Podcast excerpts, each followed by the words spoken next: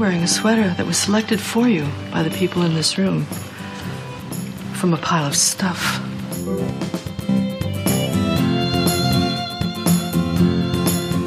Give me a full ballerina skirt and a hint of saloon, and I'm on board. Mm.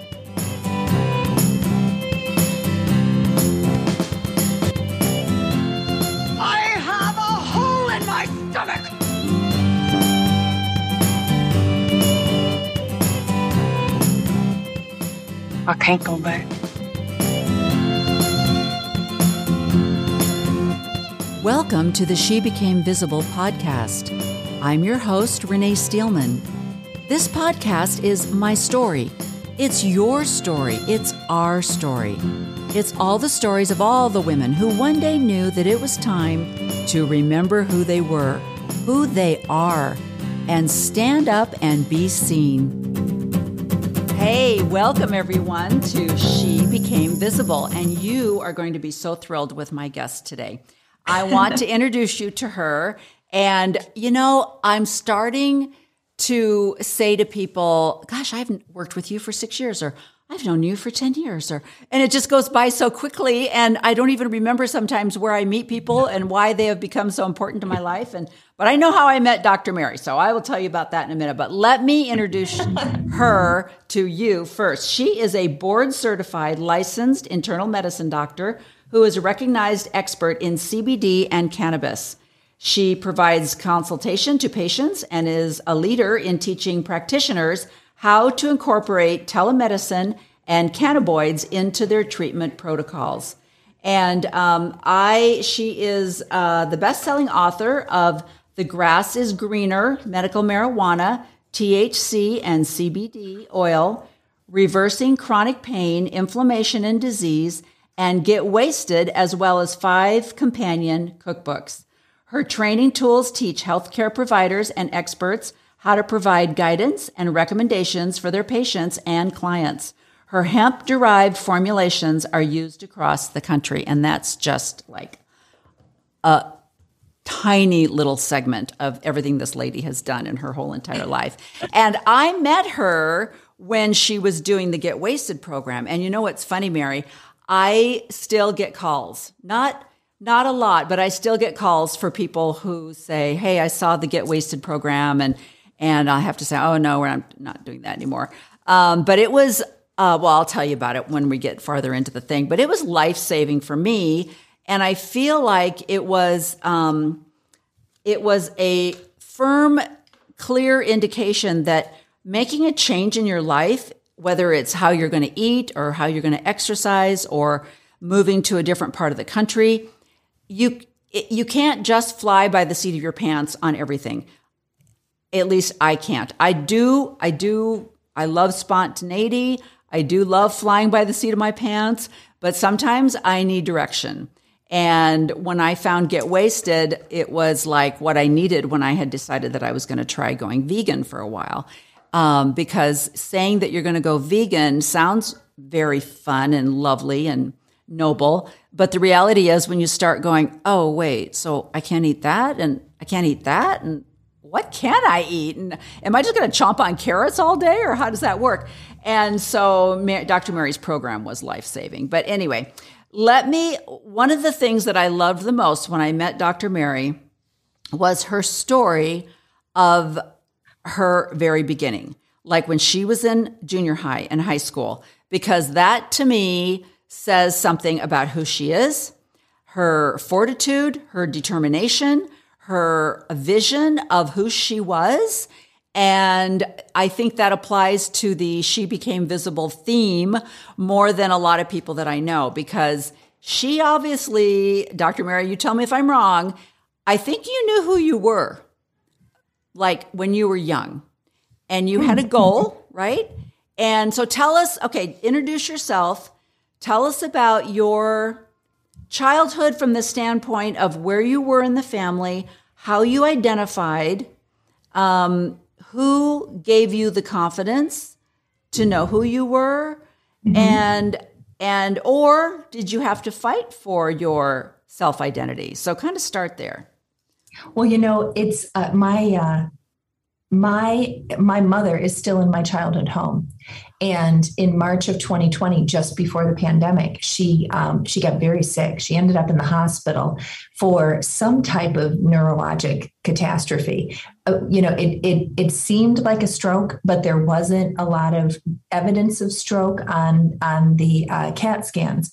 So we and we can't MRI her because of some metal in her body. So we really didn't get any good answers as to what happened. But she was out of it for three days in rehab for you know and and and general medical floors after she got out of the ICU for like seven days, and then we took her home because they said, "Well, it, it's we're we're going to put her in a." Uh, nursing home, you know, to do subacute rehab, and then she'll she'll be fine and she'll come home in three in two three months. And I was like, I don't think she'll come home if we put her in a nursing home right now with the pandemic like just starting oh. to hit oh. this. So so I refused nursing home and took her home against uh, advice, and and my sister and I took care of her there for seven months. And so I was sort of back in my childhood home. And Renee, you didn't have you you never get a break uh, from from taking care of somebody. But the girls have moved out. I have a I have a great little one bedroom apartment in New York City. I'm you know I travel all over whenever I feel like it. And uh, and then uh, I mean I was on African safari in November, and then I was in Alpena, Michigan for seven months taking care of my mother. You know, three or four months after I came back from safari. So it's just been, it, it, and I, I spent a lot of my time back in my childhood home thinking about what my past really is because I think I could give you so many different stories about where I came from and who I was, you know.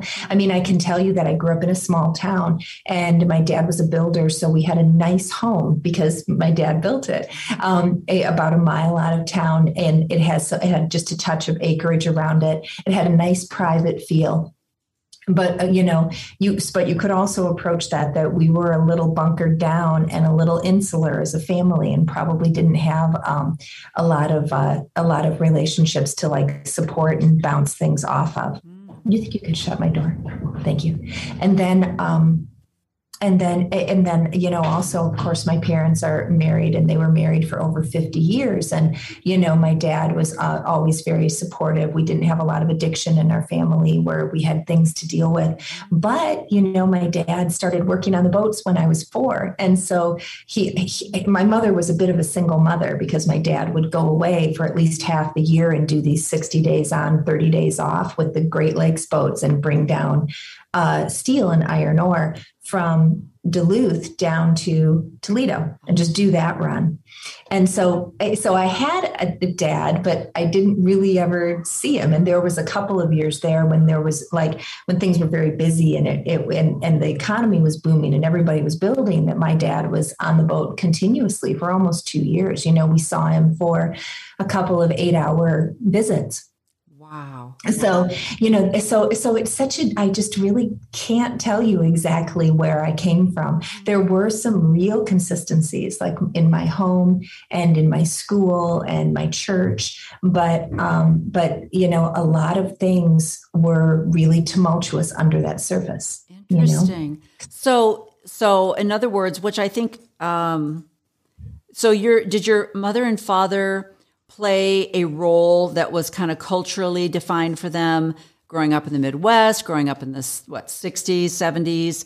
Yeah. Um, mom is a stay-at-home mom, dad is a provider, but then he would be gone for a long time. So then when he came home, did he take over the role as head of the home? And mom was like, "Hey, you don't know what you're doing, dude." Was there That's any- exactly what happened because she was like, you know, uh, why why are you doing this now? I've been sitting here doing this without any help for the last six months, and it's all gone along fine. But he would want to get back into it, and and in reality, my mother had the brain for the bookworking and accounting that uh, that I, I think she would have been better at that job. But no, when I got to be like eight years old, she um, she could see that the six kids were grown and gone and that she was going to need to do something with her time. So she bought a, a real estate office and uh, started selling real estate. She worked there for a year and then she bought the office when i was nine. And she closed the office when she was 87. she just stayed and worked forever. She would she would drive in and spend she you know she did it her way. She would go in at noon at you know and leave at 5 and and she would go to her desk and somebody would bring her coffee and you know so it was um she had a lot of fun at it for a long time. Really my my parents love real estate. That's amazing. So she was able to which I love. She was able to you have six there's six kids, you have five siblings? Yeah, but Okay. spaced over 15 years. So really I have, you know, the kids that I know Yeah. were like my sister and the twins and then me. There were the four of us. But by the time I was, you know, 9 years old, it was just me and the uh, and the twins at home. See, now that's what happens when dad's gone for a long period of time and then he comes home. it's like, yeah, we're like five years apart. And that, yeah, no, that's, that's No, amazing. to say I don't I don't really understand it because uh, you know they they they didn't you know uh, they dad left when uh, after I was born like I, I was four and I think he was having trouble continuing to build he was getting some arthritis Oh, yes. and they said rather than put you in a situation where we destroy your body you know but they needed to make money they had made six kids Right, right. so yeah so they put him on the boats So you and your sister are at the tail end of that family. So you are like you're you are how much age difference between the oldest child and you? so the oldest is 15 years older Okay, so that And- yeah. yeah. Uh, two- and then he, she kind of had like two boys. Uh-huh. My sister, who has a disability, she has muscular dystrophy. She's passed away, Oh. and uh, and then the twins, a boy and a girl, and then me. okay. So, but they there it was like the two boys pretty quickly within two years of each other. Five years, my disabled sister. Okay. Five years, and then the twins and me. Interesting.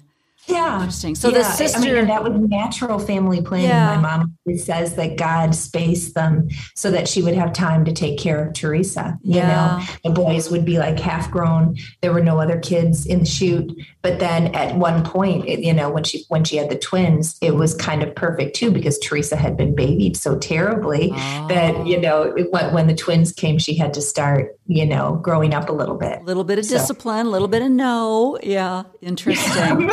wow. So did her disability did that was what was the part that made you say I'm going to be a doctor? Anybody else in your family in medicine? What made you say I'm going to be a doctor someday? Well, I always really had the thought that I would be a scientist, oh. honestly. I love bench research and I love, you know, cooking things on hot plates and mixing things together and seeing what happens with chemical reactions. Ah. So I probably would have been a biochemist or an organic chemist. Um, but I got pregnant in high school and I had a baby in my senior year of high school. And then I, I my whole like plan to never get married and never have kids and just do a whole bunch of chemistry in a lab somewhere for working in, in a university and not caring how much money I made, just furthering the science on a virus or something. I, uh, all that just, you know, I had to just start thinking more concretely.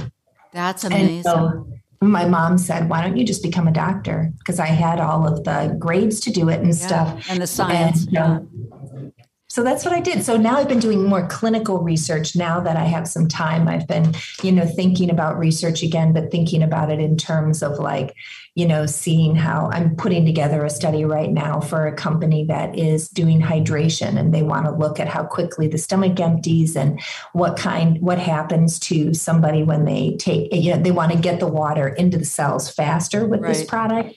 And so um, so we have to figure out how we're going to design that study. And so i'm having that fun.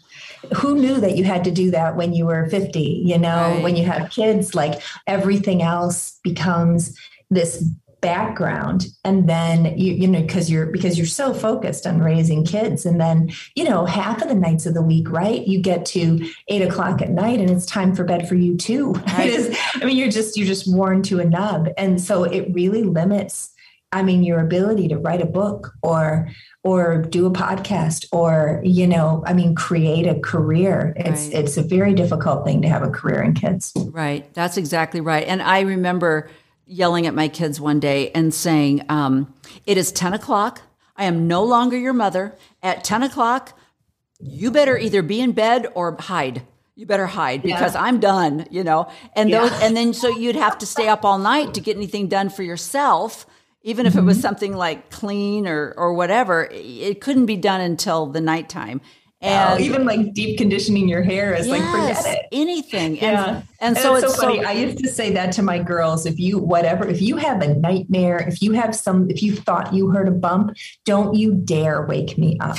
I mean, I cannot be woken up. If you if you have, I mean, if you're bleeding, okay. Yeah. But I mean, then and then you need to notify me. Don't go through the night with a fever, but don't you dare wake me up because you had a little scare in the middle of the night. I have to sleep. Yeah, yeah, you have. Yeah, I love that. I love that. So, so, okay. So, did your was your family uh, religious? Was religion a big part of your growing up?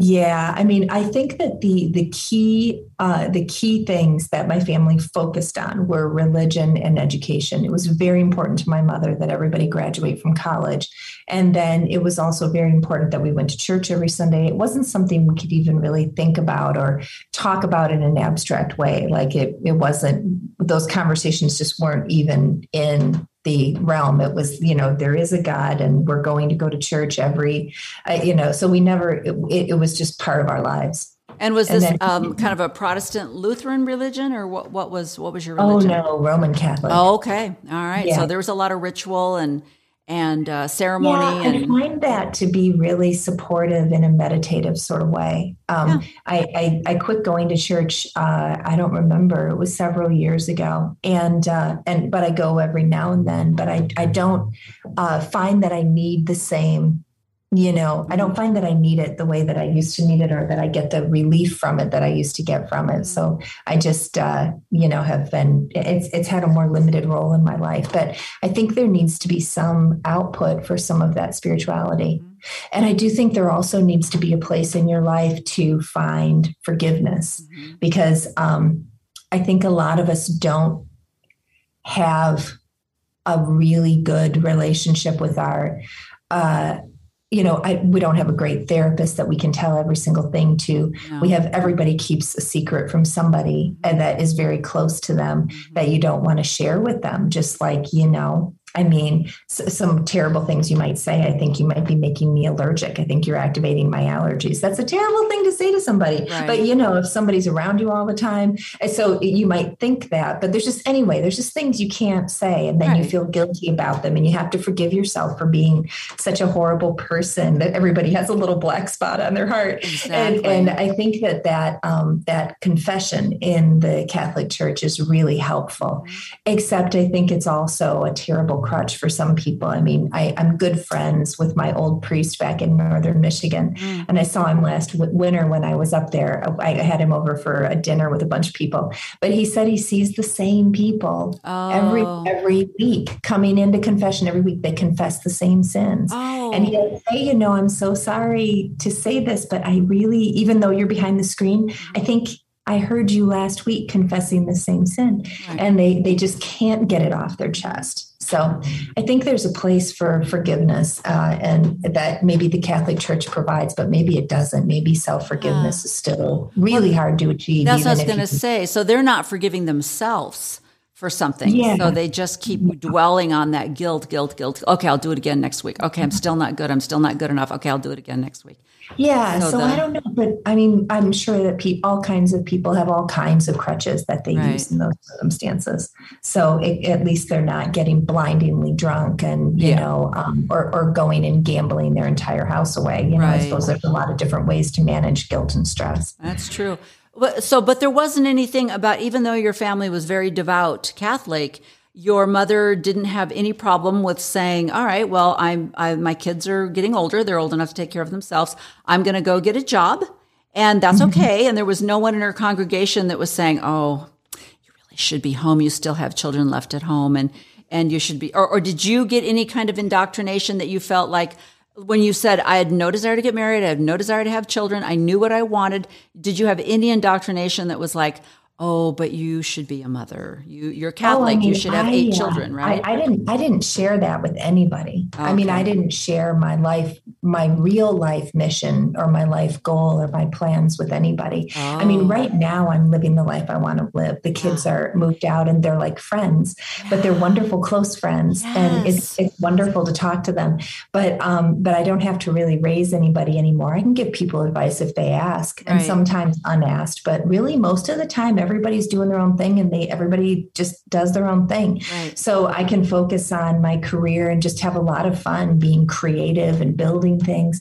But yeah, it has taken a really long time to get here. And I mean, you know, my mother would always say, you, you know, you have to be independent, you have to take care of yourself. Oh. And I and I I think that was just a really bad piece of advice or mm-hmm. maybe an incomplete piece of advice. Yeah, that's a because good way of putting I, it. I think finding a great partner and or and wanting to and engaging in working with a team with somebody makes everything so much easier because exactly. it's just impossible to be an independent single person running a career raising your kids i mean i did it and it's and i and it's fun and i did it right. but i mean at the expense of a lot of your own personal creativity and the development of your career i mean something's not going to be you know, at the level that you wish it was. I mean, we get a nice long crack at this life. Right. So even if it, even if you didn't get to it until you were 45, you know, I think a lot of people say, I don't even know how I would do this. I mean, I'm sure all the computer programs have changed. I'm sure everything is different.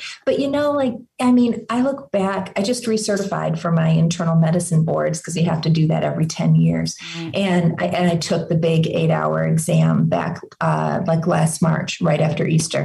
So I guess it was April. But, you know, that, I mean, so much of what I'm doing is exactly the same, oh. basically, as what I did in medical school. You know, so it seems as though everything is rushing at, at breakneck speed, but it right. really isn't, right, you know. Right. So uh, the idea that you're too old or that your opportunity passed mm-hmm. is like, I don't think it. I don't think it did. I think right. you can still get out there with your personality and your energy and and take a crack at it. Uh, but you know, it's going to be a little different as a right. little old lady. It's a little different than yeah. being twenty. Yeah. Well, I mean, when you so you have a child when you're a senior in high school, obviously your parents were very supportive because you then. But but if I remember correctly, um, but then, of course, you have to go to college and then you have to go to medical school.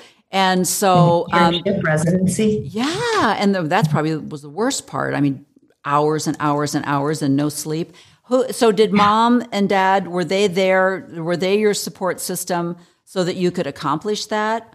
When you say well, you, in the first two you know, years, I went to Alpena Community College. I stayed home, and I, um, which would have been the plan anyway, because yeah. we didn't have any money. I stayed home, and uh, we, um, and we, uh, we. Uh, you know, I, I, I, mean, I just took, I mean, I had a great time. I took small classes with some really marvelous professors and I, I studied as hard as I could all the time and really overachieved and had a blast. Yeah. And then, uh, and I had mom and dad there to help me and I could still go out and party with my friends right. and stuff. But then I moved to Michigan State and I was by myself. Okay. And, uh, and mom and dad were a long way away. I was having a lot of time, a lot of difficult time with that. I cried right. a lot and um, I would just cry when they would leave, when they would come visit me and leave on Sunday. I was just like, I can't believe I'm doing this all by myself. It was it was just so hard. But um, I went to the bar twice oh in my my junior and senior year of college.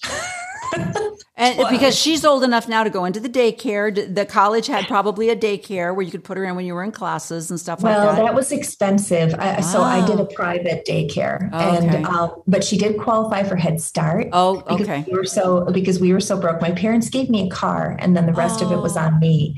So I had a car, and I had a, a, a you know a um, a credit card to buy gas, and if the car broke or something, you know, if it needed new tires, that was all on my parents. So I had a very reliable piece of transportation, which which is critical. Yeah, you know, yeah. if you're going to try to make it in America, that's I mean, you know, yeah, you know, with your bandwidth. Right. Yeah. yeah. So, so having the car was wonderful, and it, I always had a reliable, clean, you know, car. Um, and uh, and then yeah the rest of it i just put on loans and then paid them off i think when i was 42 oh my gosh but what I, I, think what i love about your story is this is the daughter who is also a doctor correct? Or sister? Yeah. yeah. So I And love the little one is getting to be a lawyer. I think Oh she's. I think she's on her way to law school here pretty soon. Yeah. But I mean, I love that you set this example, even if it was subliminal, that um, you can do this or you can be whoever you want to be. And so she, instead of, like I said, she watched you, she lived it. And instead of going, I am never going to do my, my, you know, she was like, oh, I'm going to do that too. Is she, it, it, it, does she have a different specialty or is she also an internal physician? Uh, she's OB-GYN, but she's specialized OB-GYN. So she's like got regular hours. I think she, you know, learned a lot with my Oh, hours and the, you know, erratic nature and having to go into the hospital. She's, you know, created a, a different, I do think that at whatever, I mean, I do think you really need to think about you know how much geographic mobility you want eh, or how much you actually have you know? I mean one of my business ventures right now is keeping me in orlando you know between 7 to 10 days a month. Oh, wow. and i can i can do orlando 7 to 10 days a month Right. but um it, but it does take me away from other places where i you know where where i have an impact and it takes me out of my home.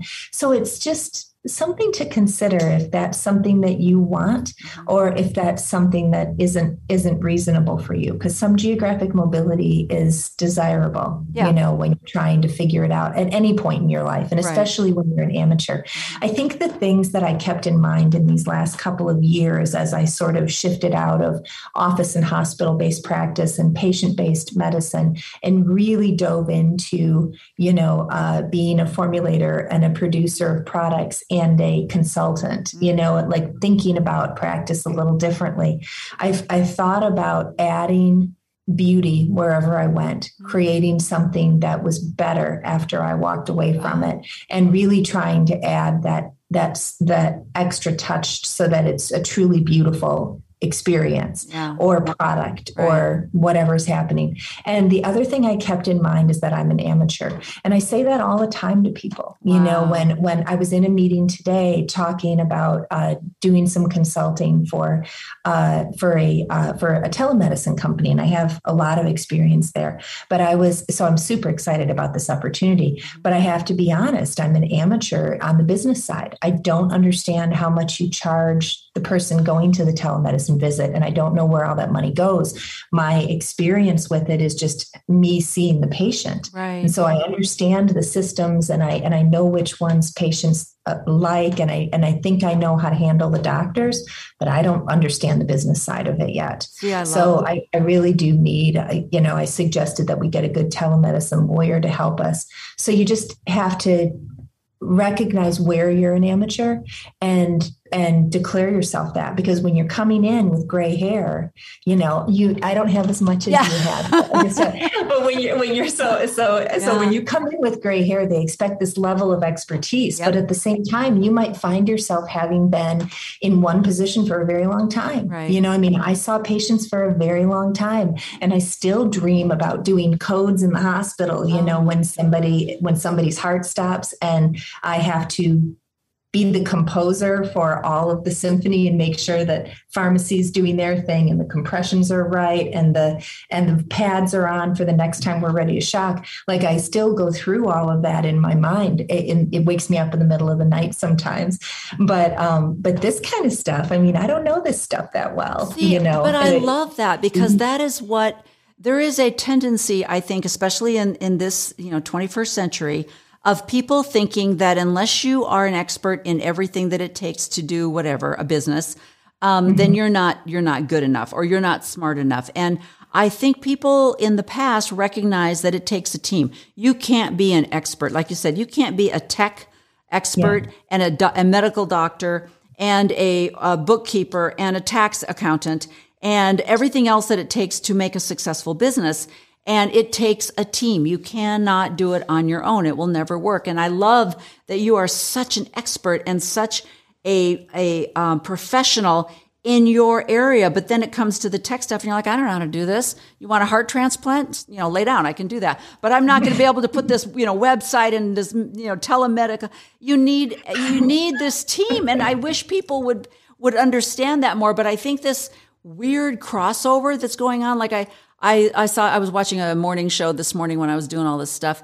And I saw a, a, um, a Broadway actress and she's, you know, just written a children's book and, and she also does movies and she's, you know, and I'm like, I don't remember that growing up. When I grew up, I remember that there was the theater and there was television and there were the movies and there were book writers and there everybody had their specialty. Now it's like oh you can do the movies. Can you sing? Can you dance? Can you be a grammy winner? Can you also do theater? Can you also write a children's book? Can you all you know so there so now it's like oh if you don't do all that mm, you're, you're not really you know you're not really an expert. And i, I think there it's a, really is like a specialty like those There people has to be. Yeah, like, But but what blows my mind is you guys you have to follow what's your TikTok uh, handle? oh it's uh it's mary clifton md i thought about it for a really long time Okay, but I'm not kidding you. When I watch you, I'm thinking, is she reading a teleprompter or is that coming out of her head?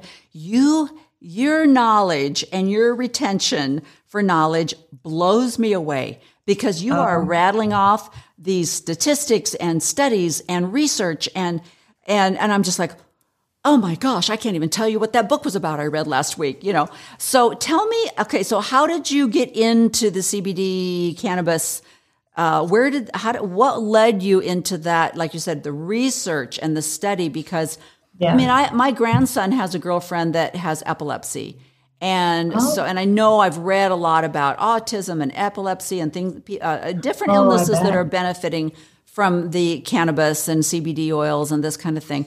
But where did where was this in your in your research science career? Well, it it you know it came up in a couple of different ways. I mean, I was thinking about doing something. I had done vegan, and I and I you know wrote a couple of books, and th- I think three companion cookbooks, and um, and uh, traveled around the uh, country and and spoke everywhere, and really had fun in the vegan community. I had that group of coaches, but I was just um, not really able to figure out how to monetize it. I mean, it was carrying itself along, Yeah. and I had to feed it now and then, but it never really was like finally cohesive into something that would take off. Right. So I was like, I'm just gonna stop that. I mean, I just really and I and I it was very hard to release that because I had put, you know, several years into it and really give it a good college try. Right. But I but I just couldn't figure out how to monetize it and it didn't make sense. I wasn't cha- if if it was changing millions of lives, Right. then then you know I could have probably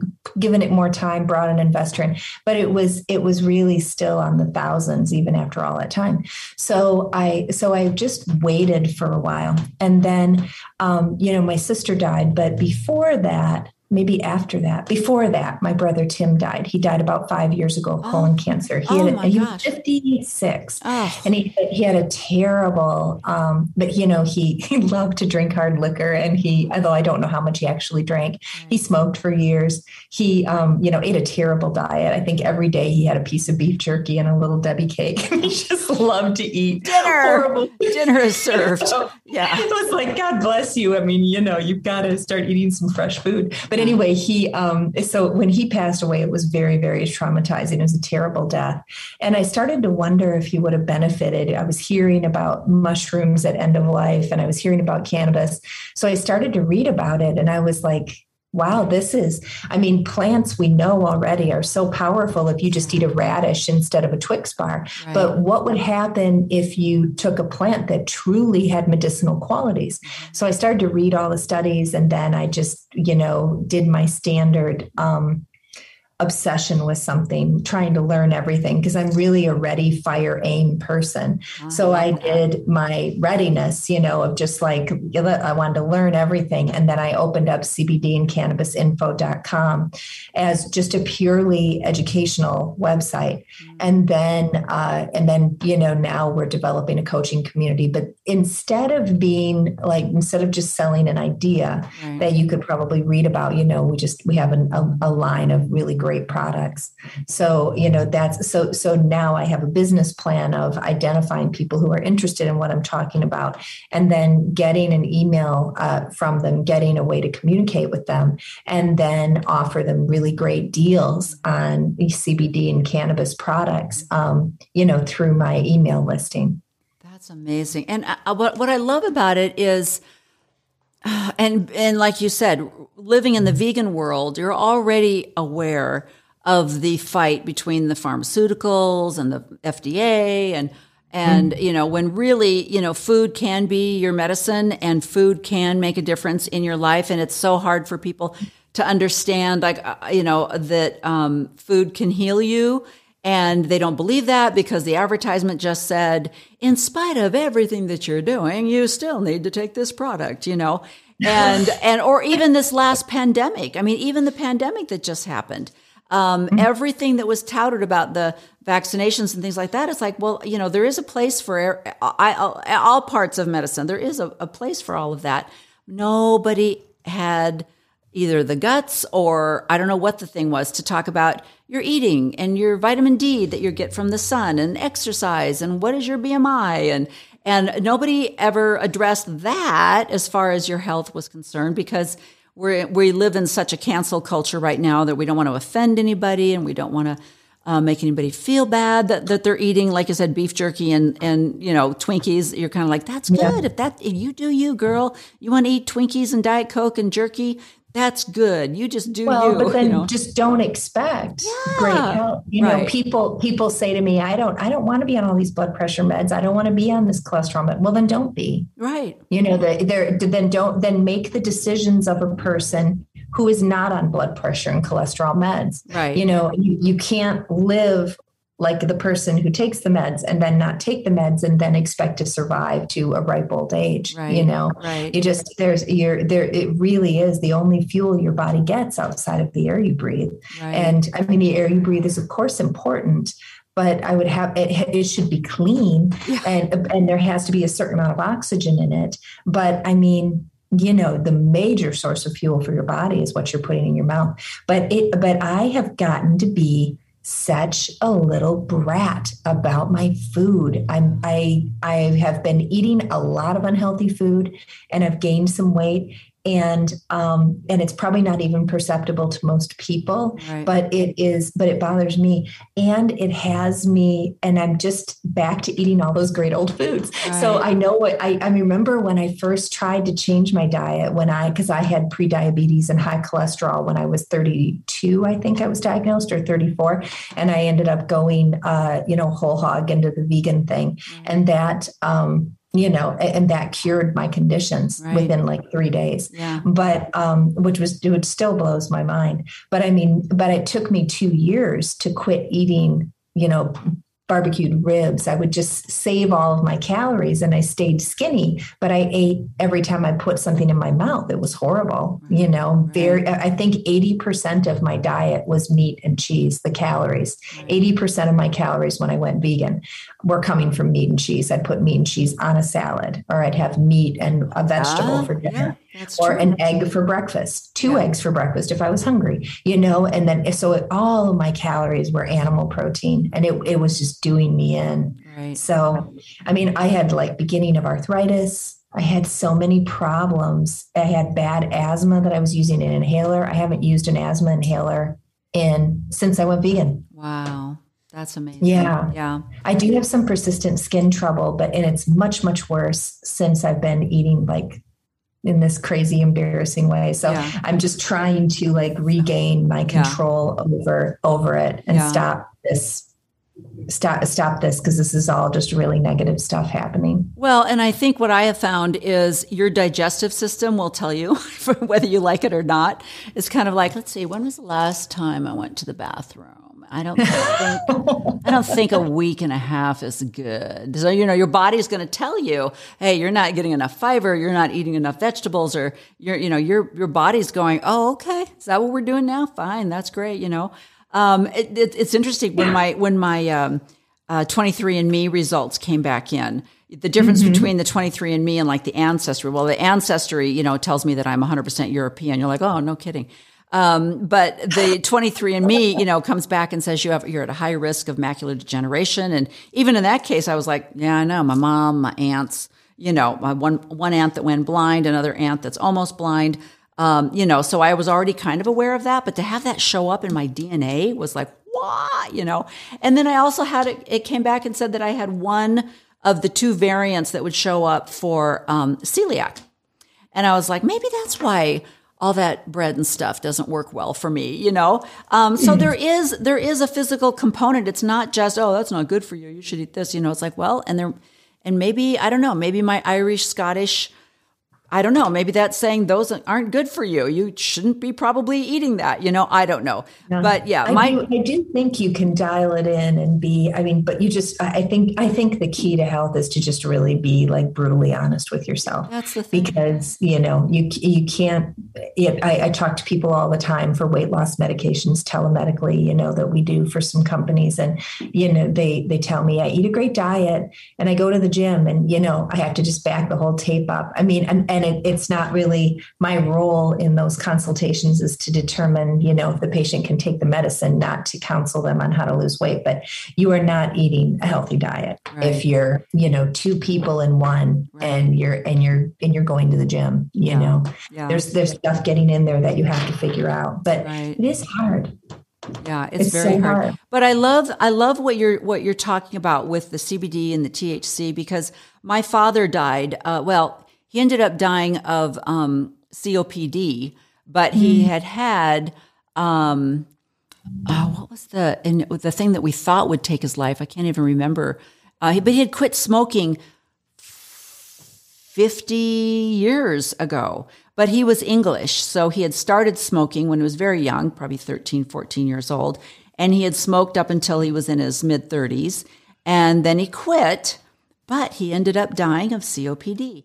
And so his greatest fear was um, of drowning almost, just not being able to get that breath. And um, fortunately, you know, when he was in hospice, morphine was, you know, combined. And so he never had to experience that. But I remember saying to him, because he also had some neck issues, and uh, the neck issues caused him to kind of always be, you know, slumped over. And I would say, "Gosh, Dad, we I think we should get some medical marijuana for you." And and you know, but that was kind of against his religion, and he didn't feel good about that. And but I just thought, how would that have relieved your pain? How would that have made your days more comfortable? And it is a, I mean, they which is, he's okay taking an opioid. My mom won't take anything either Oh. except for a Motrin. And, you know, and then if it gets too bad, she'll take an opioid, but she wouldn't take cannabis. And when she got home from the hospital with this last episode, I was taking care of her and I was like, hey, let's try. We Ah. were basically 50 50 if she was going to survive. So I think she was sort of kind of like, who cares? Yeah. So she took some cannabis and then, uh, and, and then as soon, but just CBD. It wasn't like it was CBD. And then after uh, she started to get better, about two weeks later, she said, "I don't want that stuff anymore." You know, still just really living in that prohibition. Yeah. So you know, I'm not. I, I I'm not going to sneak anything into No. anybody's anything. You know, No. so I I mean, I'm not going to try to. And plus, go ahead and try. I mean, Yeah. CBD, you can really taste that grassiness.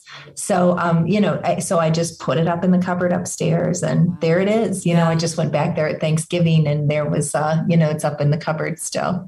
Isn't that interesting though? It's like, yeah, doc, the doctor said that I should take, you know, these opioids, and um, but I'm not going to take, I'm not going to take any CBD Yeah. oil or things like that. But It's, it's hard to believe it's as powerful as it is, really. I mean, CBD and cannabis because it has this terrible rap Right. and uh, just a terrible stigma around it, and it's uh, and and you know you can just you can get it at the gas station, but yet it can stop people from having seizures, and that that just amazes me that Yeah. a product that is this powerful can be used to stop such a horrible condition right. and you know and and so effectively so Right. many people with seizures come to cannabis after it's it's actually the 13th medicine on average that gets added and and and somehow it's so effective for so many people so there there are so many conditions like that that may be just simply an imbalance to the endocannabinoid system right. um, you know, the a, fibromyalgia and a lot of muscle aches and pains, a lot of arthritis is very responsive to to balancing the endocannabinoid system, and it really does function as its own hormonal system the cannabis receptors and similar to the thyroid or similar to the adrenal glands, and they all are talking to each other. So if one system is out of balance, it whips the other system out of balance, and then you're on thyroid medicine. You feel adrenally depleted, you know things. But then if you balance the endocannabinoid system, it brings this refresh and this wellness to all of the other systems. I mean, you know, they're like just eating food. We can go back to food again, which right. I could talk about all day. Yeah. Actually, but, yeah. you know, the the uh, the um, the entero uh, endocrine system, the endocrine system around the stomach and the pancreas and the liver and gallbladder, and just the digestion of food. It, there, we used to think that you know you the food would go down the chute, the insulin would be squirted out from the pancreas to manage the fat, the the liver would squirt out the bile acids from the gallbladder, and that would manage the fat. Sorry, and the the insulin would manage the sugar, and there you go. Yeah. But we know now that there's like 36 known hormones that are secreted based on what's happening in the stomach, based on how full the stomach got, how big the stretch was, or if the stomach didn't stretch, and the contents. So if you eat a donut, if you just eat a sugary, fatty breakfast, right. a donut, you will see a result in your thyroid system three days later. Wow. Because the all of it's talking, it's, you know? yeah. yeah and so you think you're just going to have a donut and treat yourself, and your right. whole body is just like incoming, incoming. Wow. You know? Isn't that amazing? I mean, like, just like they, you know, head, shoulders, knees, and toes, it's all connected. so you think, well, this might, you know, you know, my pancreas might be going, oh, crap, here we go again. I got to, you know, load this up. But then what, like you're saying, is, oh, your thyroid? Oh you're you know like you say every brain cell every your kidney every every organ is going to be affected by what you eat. And so then you'll say well uh, everything in moderation you know your your body isn't saying that. Your body might be saying not really. You just kicked us into i mean i have a relative that ended up having a liver transplant uh, had cirrhosis of the liver the non-alcoholic cirrhosis of the liver completely by the diet. You know he had i believe he had something besides liver I believe there was a double transplant of some kind, but I don't remember. But it was literally because of the diet. And yet the you know, the entire family still is like, yes, whipped cream on that pumpkin pie? Absolutely. Now, I mean, I'm not saying we're not gonna have pumpkin pie because, you know, hey, it's my favorite. But well, um pie is pretty good for you, actually. Right, right, you know. But um, there is that whole mindset. It's like, well, I can't help it you know, this is what my body's going through. And it's like, well, maybe you, maybe you could, and then maybe you can. Like I said, my dad had, oh, I remember my dad had um, lymph node cancer. And um, so we thought that's what was going to take him because every so many years it would come back again. He'd, he'd take chemotherapy, he'd go into beat remission, it beat it down. So we thought, oh, he's going to die of cancer someday. No, he died of COPD. And so, um, you know, I don't know. It, yeah, you, there's no guarantee. There is no like, oh, I'm a vegan, therefore I will not die of any disease or whatever. That's not going to happen. We, we, can't control, like you said, all of the things in our environment plastics and the air and you know quality. a lot of it is just so hard it's really really hard to make these transitions like even as i'm saying that pumpkin pie is good for you i mean right. i would never put cool whip on it and i i would never uh, eat the crust I, I, always the great thing about pumpkin pie is the crust is always so sort of thick on the bottom that you can cut through the pumpkin and scoop it out and then you're eating a custard yeah. which is really like a little bit of you can use a non-dairy milk you can use an egg if you want or you can smash a banana into it and then it's egg free and you're, you know, eating just something really sweet. It's these identification of a few things that you can do that uh, that will change your whole health course. Right. And and I do think as if you want to go out and change the world, uh, I understand that because I'm right there with you. I want to do all of those things too and talk to a big audience of people and, and I want to work really hard and create beautiful things. But um, and of course I want to make a load of money along with that. I'm not afraid of all that money. Yeah. But I but I I also, you know, you cannot do it if you're if you're slugging around without the energy to even get yourself mobilized some days. You know right. you you've got to have really good health because right. nobody has any patience for you when you don't. Right. That's everybody expects you to take care of yourself. I, I love that because i think that's the truth. And i do think that there are certain things that certain things i have tolerance. Sugar you know i have tolerance for that when you know people uh, like you said, if it's a natural cane sugar and they whatever, um, that's a whole mm-hmm. different issue. But I, I, think I do think sugar is probably killing everybody. But when but other things like high fructose corn syrup, I have no tolerance for that. It's like if you're if you can't read a label and see that the very first ingredient is high fructose corn syrup, that's going to kill you. So then it's like, okay, that can't be well moderation. You know, that can't be Yeah, the moderation yeah. thing. So I mean, there's yeah, certain that's the thing things, that that you know. should just never get in. Right. That should never get in your body under Yeah. under very uh, very rare circumstances should it get in your body. Right. And if you actually thought about going out and harvesting the olives and squeezing the oil and then having and then having to somehow store that oil in the absence of refrigeration or you know in modern day canning, you would realize just how precious a little couple tablespoons of olive oil in the bottom of the pan is. Yeah. You know, that's just not something that you would. And if you just remove that bad habit of like dumping a bunch of oil in the bottom of the pan before you start cooking, you know, if you can just cook through steaming or other methods or or that air fryer, it gets rid of so many calories. You know, that's amazing. there's a yeah, so you have to just try to think about where all those crazy calories and ill health are sneaking in and just start scouring them out. right and it's and like you say it's not easy i, I don't want to put off some kind of an an air that it's like oh yeah i only you know i, I only eat whatever um, non-processed food or whatever i certainly don't want to give off that impression because it isn't easy in this day and age when you can't even go to staples to get you know, printer paper, ink, and pencils without walking through the line and the candy oh, my- and the chips and the stuff. It's like, oh my gosh, that please, that is. I mean, and these kids that are in high school with vending machines and and it's horrible what we're doing to our our, our kids and stuff with the amount of processed food. I, So I, I do. I love to look at all that stuff myself. I find myself having a really hard time looking away. So I try to look at all those things instead of thinking like, oh, which would be the most delicious. I try to look at them as, um, you know, how are they branding it and where are they positioning it and how are they making that brand stick out amongst all of these other brands?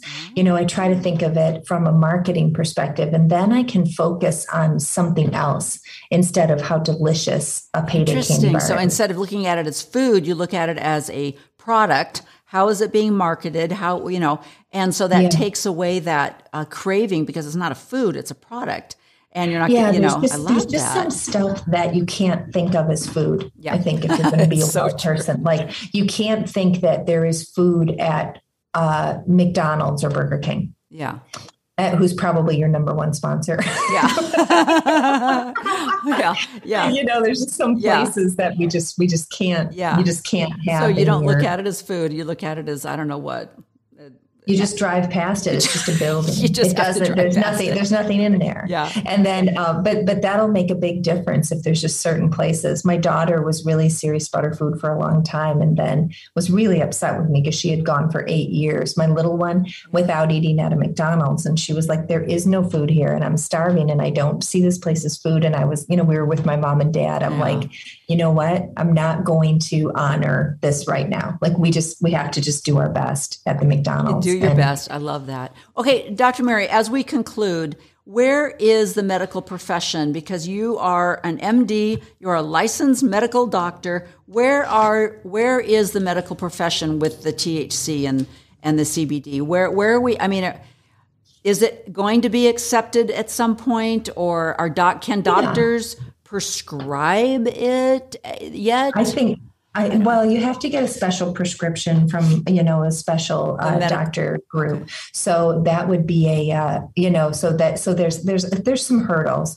But when there's medical cannabis, yeah, oftentimes you have to get your medical cannabis card. But I think that the whole medical cannabis card industry is going to probably go away because um, in in in states. Uh, where cannabis has been legal for a while, the uh, the state is adding regulations and just making it very difficult to get a medical cannabis card, Right. so that people just go through the rec industry, and that way they can get more taxes and more regulatory expense, you know, money from them, and just get rid of the whole uh, medical industry. So they're just trying to apply pressure to the medical industry all the time. Right. Um, so medical cards, you know, but uh, but then once you do that, and I think that the I think it just takes time and education. I'm just out there providing a lot of education and trying to help people see it. But there's still plenty of people who have terrible stigmas. I mean, you know, I had a, a psychiatry girlfriend who came to visit me in in my in New York uh, last year. Well, must have been it was like shortly after the pandemic. Well, no, it must have been before the pandemic. Oh. So it was a bit ago. But she expressed concern about my licensing and my board certification, you oh. know, that somebody would might feel that what I'm doing is because it's still federally federally illegal, right? Right, right. So she was like, just be super careful. I'm really worried, you know. So I think whenever anybody is ready to take your license, they just will if, yeah. if they find that you're a menace. So I really try not to be a menace. I right. just try to add value and provide education and you know create good outcomes for people and try not to be too obnoxious. But sometimes the uh, the the lack of you know of of uh, of education and the and the pressure that's applied to the medical cannabis industry the lack of disabled people being able to grow at home those things get very annoying to me. You know i i want people to have access to the medicine if it works for them and and i i don't want people to have to uh, rely on a medicine and then have to pay an exorbitant amount of money that they just can't afford because insurance doesn't help right, so we either need to get insurance to help for people who need it which you know good luck when is insurance ever paid for anything right. or we need uh, to um, or we need to you know uh, make home grow more available for disabled right. so we need to keep a, uh, some attention to the medical issues in this industry yeah it's so sad because i know um, i think uh, it was legalized in arizona a year or maybe two years ago i can't remember but it's still not um, accessible. If, if I understand, I, I, don't know I, if, if I understand it correctly. I tried to get a medical marijuana card for my son, but because I'm his caregiver, I was told that I had to get a card first, and then he had to get a card. But he is, you know, as you know, nonverbal and and blind, and you know, doesn't have any control over. So he can't, you know. So I when I tried to reg- I registered started registering me and then I started registering him with my email address and they're like, no, no, no, that can't have. It was so difficult. It was like, whatever, I'll yeah. just, I'm not even going to do yeah, it. Yeah, I've had, I've know? had that situation with caregiver situations. You do have to have the separate emails. It is, and you just really need to work with a uh, cannabis doctor who is experienced and understands and is willing to do it with you. Because a lot of people will just say i won't do that. Yeah. you know i don't i don't do kids. I don't do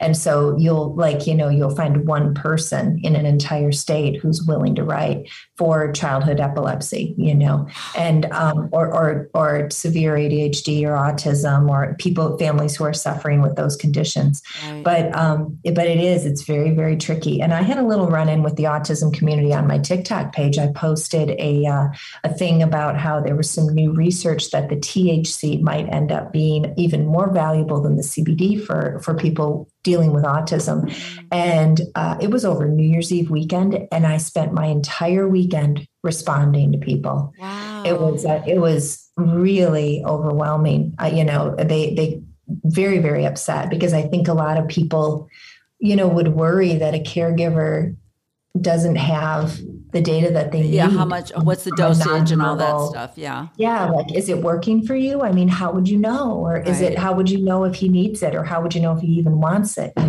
Know? Well, and that's the hard thing. I mean, when I tried to get it to, um, oh, gee, this always does this. It pops up on my screen, but whatever. Um, when I tried to get it was because we, there was a time when my son was just very anxious and I could tell he was uncomfortable. I could tell that he was in some kind of pain. But because he's nonverbal, it was um, just his physical. He was, uh, uh, you know. And I thought, oh, dude, you you just need to calm down. I just need something that can calm. He he was just very anxious, and something was bothering him. And it was just a guess. It's like if you have a, a permanent. I mean, he's 36 years old, and it's like if you have a three month old baby, they're not verbal, so you just go by their physical, or, or they're, they're this is not normal. This isn't how they normally act, and and just always trying to find those cues. Right, right. And so it's it, it, you know it'd be just like, well, let's try a little bit of this, a little bit of that, and couldn't get anything in Arizona, so it was like whatever, and it just had to pass. But that's the most frustrating thing. I remember when he had um, surgery and then he developed developed pancreatitis, and I took him into the emergency room and I said something's wrong. I don't know what's wrong, but something's wrong. And they did a few tests and stuff. And they said, well, we're just going to send him home because we can't really find anything. And I said, I'm not going home. I'm not taking him home. I, am telling you, this isn't how he normally acts. So they finally admitted him. And then one of the residents came up and she said, well, I don't know what they're looking at down there, but uh, it's very obvious from his blood work that he has pancreatitis. And um, so, I mean, he almost died. That's a very severe, you know, disease.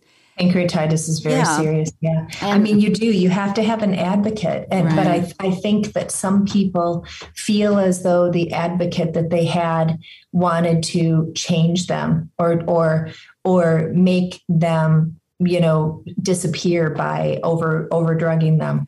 Yes. And then I believe there's also some people, um, some people that, uh, you know, are, uh, were there, there, you know, there were some people who were talking about, uh, about trying to rid the world of autism through you know more even darker and scarier means.